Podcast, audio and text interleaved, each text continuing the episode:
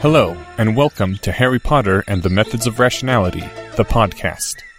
Written by Eliezer Yudkowsky, read by Eneasz Brodsky, based on the works of J.K. Rowling. One of the listeners of the podcast recently created a PDF file with the lines of every minor character for about the next 20 chapters.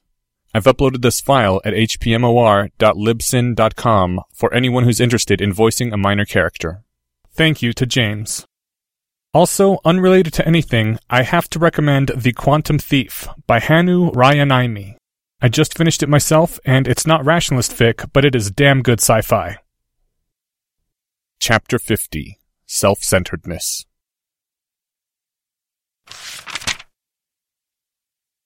Padma Patil had finished her dinner a little late, getting on towards 7.30, and was now striding quickly out of the great hall on her way to the Ravenclaw dorm and the study rooms. Gossiping was fun, and destroying Granger's reputation was more fun, but it could distract from schoolwork. She'd put off a six-inch essay on Lamillialar wood due in next morning's herbology class, and she needed to finish it tonight. It was while she was passing through a long, twisting, narrow stone corridor that the whisper came, sounding like it was coming from right behind her. Padma Patil. She spun around quick as lightning, her wand already snatched up from a pocket of her robes and leaping into her hands. If Harry Potter thought he could sneak up on her and scare her that easily, there was no one there. Instantly, Padma spun around and looked in the other direction. If it had been a ventriloquism charm, there was no one there either. The whispering sigh came again, soft and dangerous, with a slight hissing undertone. Padma Patil, Slytherin girl. Harry Potter, Slytherin boy, she said out loud. She'd fought Potter and his Chaos Legions a dozen times over, and she knew that this was Harry Potter doing this somehow. Even though the ventriloquism charm was only line of sight, and in the winding corridor she could easily see all the way to the nearest twist, both forward and backward, and there was no one there. It didn't matter. She knew her enemy. There was a whispery chuckle, now coming from beside her, and she spun around and pointed her wand at the whisper and shouted, Luminos! The red bolt of light shot out and struck the wall, which lit with a crimson glow that soon faded. She hadn't really expected it to work. Harry Potter couldn't possibly be invisible, not really invisible. That was magic most grown-ups couldn't do, and she'd never believed nine-tenths of the stories about him. The whispery voice laughed again, now on her other side. Harry Potter stands on the precipice, whispered the voice, now sounding very close to her ear. He is wavering, but you, you are already falling, Slytherin girl. The hat never called out Slytherin for my name, Potter. She backed up against the wall so she wouldn't have to watch behind herself, and raised her wand in an attack stance. Again the soft laugh.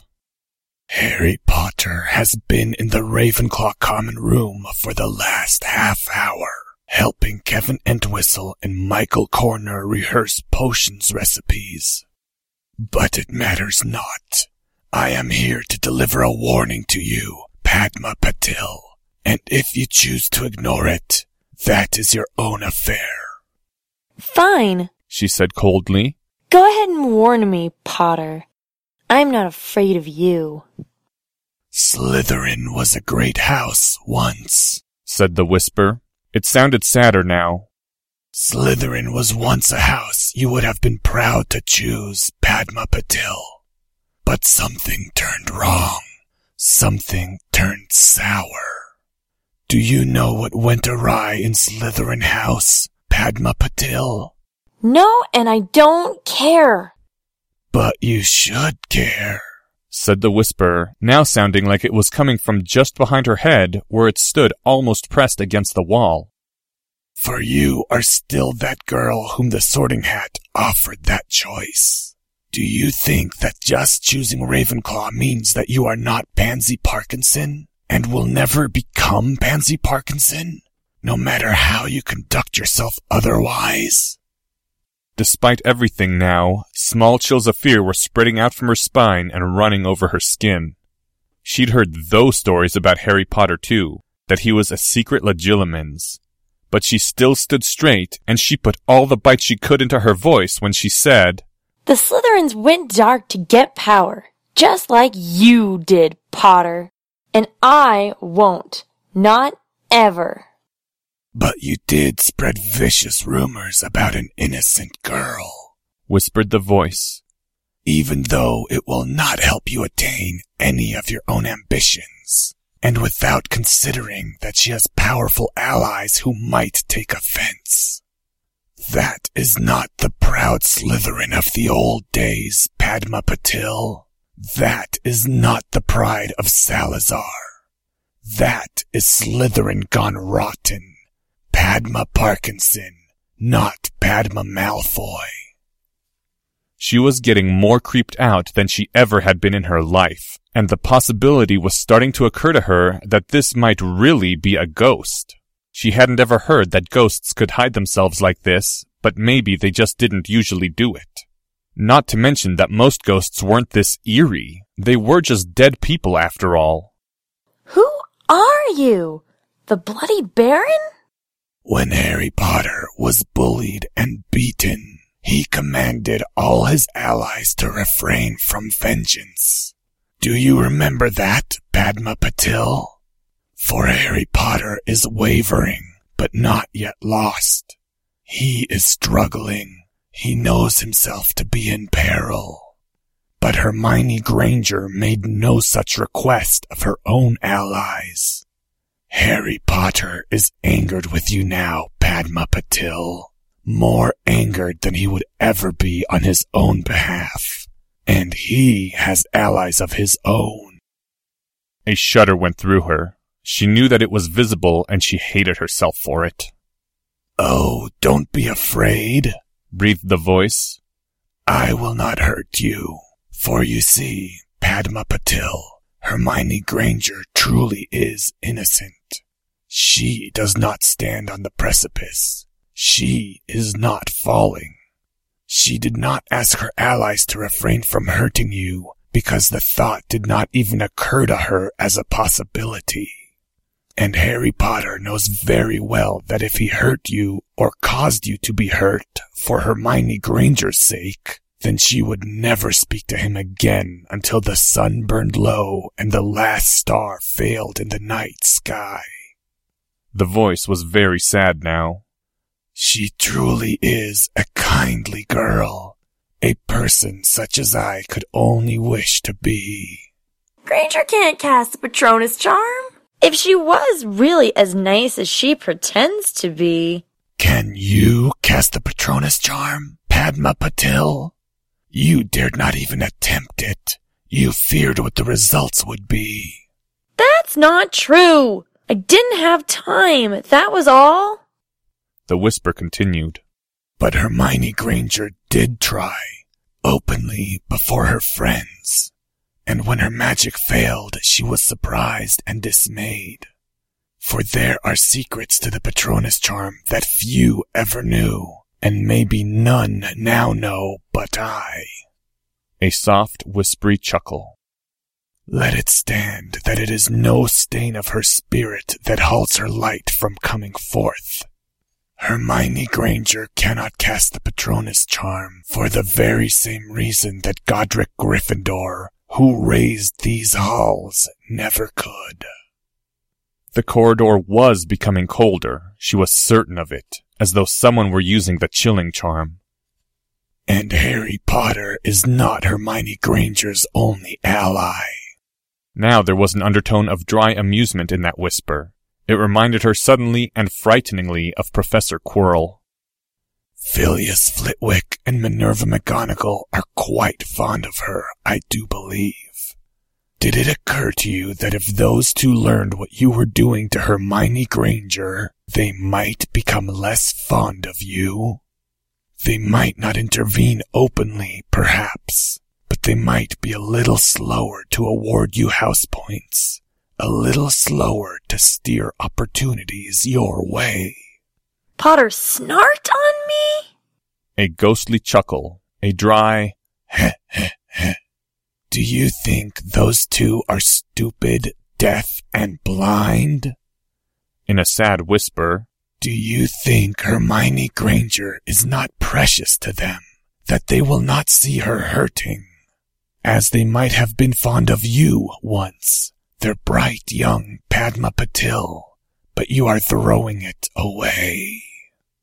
Padma's voice was dry. She hadn't thought of that. Not at all. I wonder how many people will end up caring for you, Padma Patil, on this path that you now tread. Is it worth that much just to distance yourself further from your sister? To be the shadow to Parvati's light? Your deepest fear has always been to fall into harmony with her. Back into harmony with her, I should say. But is it worth hurting an innocent girl just to make yourself that much more different? Must you be the evil twin, Padma Patil? Can you not find a different good to pursue? Her heart was hammering in her chest. She'd, she'd never talked about that with anyone.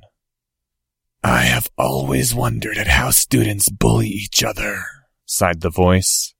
How children make life difficult for themselves. How they turn their schools into prisons even with their own hands. Why do human beings make their own lives so unpleasant? I can give you part of the answer, Padma Patil. It is because people do not stop and think before causing pain. If they do not imagine that they themselves could also be hurt, that they might also suffer from their own misdeeds. But suffer you will. Oh yes, Padma Patil. Suffer you will if you stay on this road. You will suffer the same pain of loneliness, the same pain of others' fear and distrust that you now inflict on Hermione Granger. Only for you, it will be deserved. Her wand was shaking in her hand. You did not choose sides when you went to Ravenclaw, girl. You choose your side by the way you live your life, what you do to other people, and what you do to yourself. Will you illuminate others' lives or darken them? That is the choice between light and dark, not any word the sorting hat cries out. And the hard part, Padma Patil, is not saying light the hard part is deciding which is which and admitting it to yourself when you begin down the wrong road. There was silence. It went on for a time, and Padma realized that she had been dismissed. Padma almost dropped her wand when she tried to put it back into her pocket. She almost fell when she took a step forward away from the wall and turned to go. I have not always chosen rightly between light and dark, the whisper said, now loud and harsh directly into her ear. Do not take my wisdom as a final word, girl. Do not fear to question it, for though I tried, I have sometimes failed. Oh yes, I have failed. But you are hurting a true innocent and you will achieve none of your ambitions by doing so. It is not for any cunning plan. You are inflicting pain purely for the sake of the pleasure it brings you. I have not always chosen rightly between light and dark, but that I know for darkness, for certain. You are hurting an innocent girl and escaping retribution only because she is too kindly to tolerate her allies moving against you. I cannot hurt you for that, so know only that I cannot respect it. You are unworthy of Slytherin. Go and do your herbology homework, Ravenclaw girl. The final whisper came out in a louder hiss that sounded almost like a snake, and Padma fled, she fled down the corridors like Lethifolds were chasing her. She ran, heedless of the rules about running in the corridors, even when she passed other students who looked at her in surprise. She did not stop. She ran all the way to the Ravenclaw dorms with her pulse pounding in her neck. The door asked her, Why does the sun shine in the day instead of the night time? And it took her three tries before she could make her answer coherent. And then the door came open and she saw a few girls and boys, some young and some old, all staring at her. And in one corner at the pentagonal table, Harry Potter and Michael Corner and Kevin Entwistle looking up from their textbooks. Sweet Merlin! exclaimed Penelope Clearwater, rising from a couch.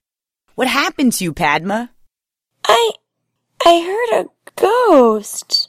It wasn't the Bloody Baron, was it? said Clearwater.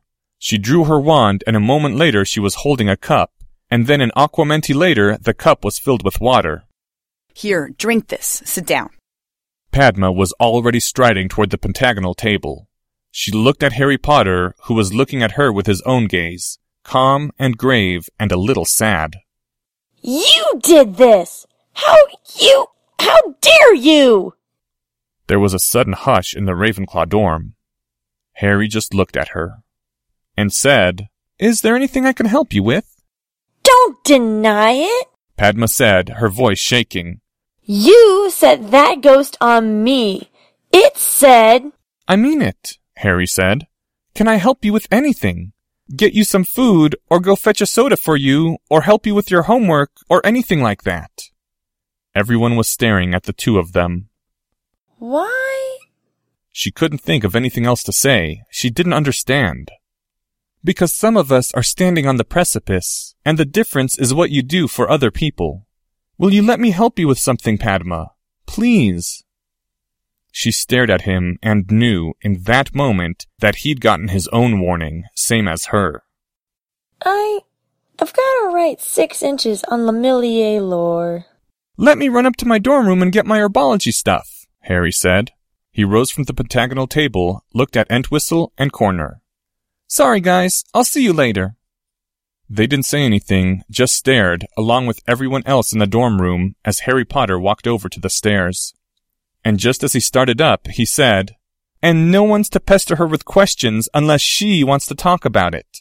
I hope everyone's got that? Got it, said most of the first years and some of the older students, a few of them sounding quite scared. And she talked about a lot of things with Harry Potter besides Lamillielor Wood, even her fear of falling back into harmony with Parvati, which she'd never talked about with anyone before. But then, Harry's ghostly ally already knew. And Harry had reached into his pouch and pulled out some odd books, loaning them to her on condition of complete secrecy, saying that if she could comprehend those books, it would change the pattern of her thinking enough that she'd never fall into harmony with Parvati again. At nine o'clock, when Harry said he had to go, the essay was only half done. And when Harry paused and looked at her on the way out and said that he thought she was worthy of Slytherin, it made her feel good for a whole minute before she realized what had just been said to her and who had said it.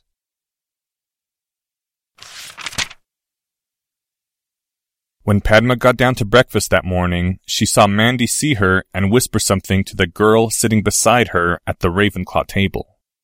She saw that girl get up from the bench and walk toward her. Last night, Padma had been glad that girl roomed in the other dorm. But now that she thought about it, this was worse. Now she had to do it in front of everyone. But even though Padma was sweating, she knew what she had to do. The girl came closer. I'm sorry. What? said Padma. That was her line, I'm sorry. Repeated Hermione Granger. Her voice was loud so that everyone could hear. I I didn't ask Harry to do that, and I was angry with him when I found out, and I made him promise not to do it again to anyone, and I'm not talking to him for a week. I'm really, really sorry, Miss Patil. Hermione Granger's back was stiff. Her face was stiff. You could see the sweat on her face, Uh. said Padma. Her own thoughts were pretty much scrambled now. Padma's gaze flicked to the Ravenclaw table, where one boy was watching them with tight eyes and his hands clenched in his lap.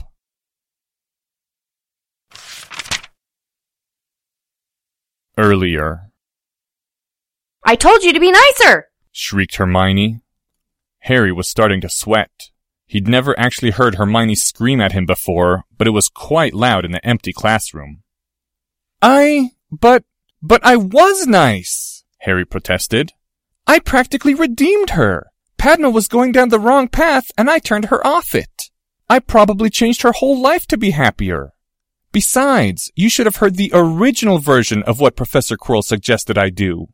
At which point Harry realized what he was saying and closed his mouth a second too late. Hermione clutched at her chestnut curls, a gesture Harry hadn't seen from her before. What'd he say to do? Kill her? The defense professor had suggested that Harry identify all the key influential students inside and outside his year and try to gain control of the entire Hogwarts rumor mill, remarking that this was a generally useful and amusing challenge for any true Slytherin attending Hogwarts. Nothing like that, Harry said quickly. He just said in a general way that I should get influence over the people spreading rumors, and I decided that the nice version of that would be to just inform Padma directly about the meaning of what she was doing and the possible consequences of her actions, instead of trying to threaten her or anything like that. You call that not threatening someone? Hermione's hands were pulling at her hair now. Um, I guess she might have felt a little threatened, but Hermione, people will do whatever they think they can get away with. They don't care about how much it hurts other people if it doesn't hurt themselves. If Padma thinks there's no consequences to spreading lies about you, then of course she'll just go on doing it. And you think there's going to be no consequences to what you did? Harry got a sudden sick feeling to his stomach. Hermione had the angriest look on her that he'd ever seen.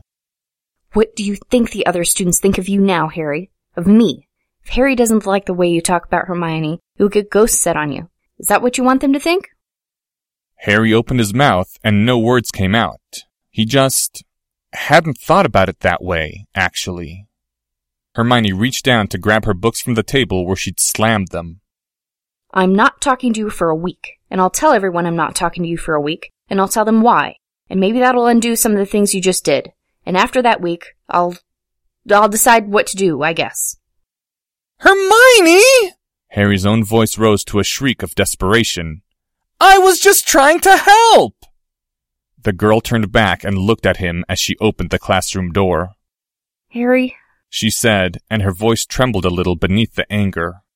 Professor Quirrell is sucking you into the darkness. He really is. I mean it, Harry.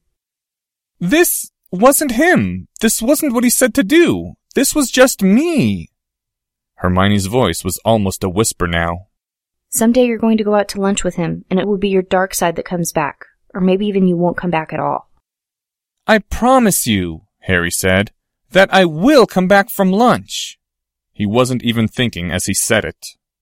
And Hermione just turned around and strode out and slammed the door behind her. Way to invoke the laws of dramatic irony, moron, observed Harry's internal critic. Now you're going to die this Saturday. Your last words will be, I'm sorry, Hermione. And she'll always regret that the last thing she did was slam the door. Oh, shut up.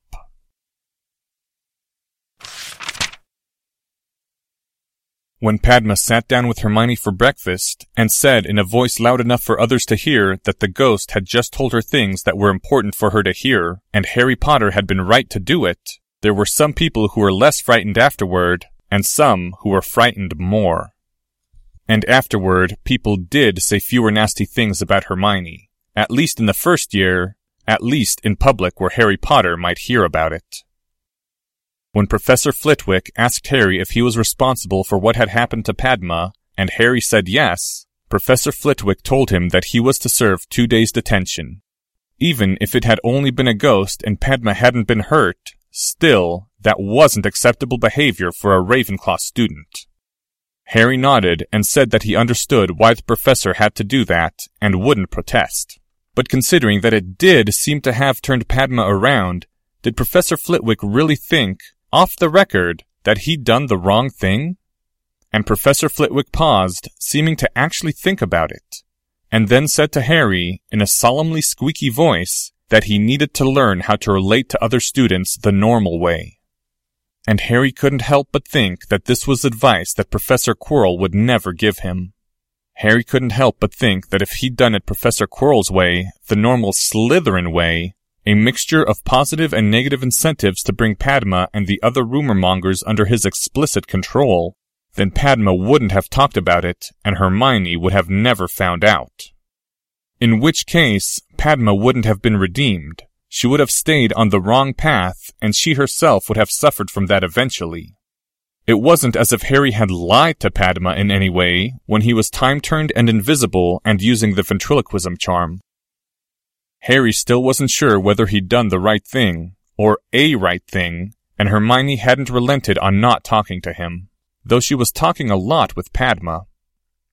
It hurt more than Harry had expected, going back to studying by himself, like his brain had already started to forget its long honed skill of being alone. The days until Saturday's lunch with Professor Quirrell seemed to go by very, very slowly.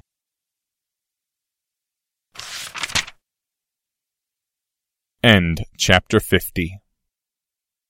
A note about the schedule. Next week, I'm moving from my apartment to a cozy two bedroom townhome. And with all the packing and moving and unpacking, I won't have time to produce a new episode of the podcast. So there will be no new chapter next week. Thank you to the following people Hermione Granger, Anonymous. Penelope Clearwater by Zoe Chase. Padma and Parvati Patil by Amanda Grisello.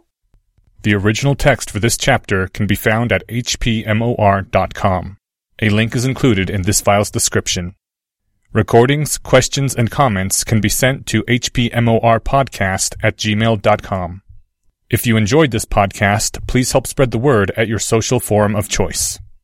If you're interested in learning more about the art of rationality, please visit lesswrong.com, an online community of aspiring rationalists founded by Eliezer Yudkowsky. Some sound effects used are courtesy of the Free Sound Project. Attribution links can be found in this file's description. The music used is Catch That Goblin by Skaven. Thank you for listening, and come back in two weeks for Chapter 51 The Stanford Prison Experiment, Part 1.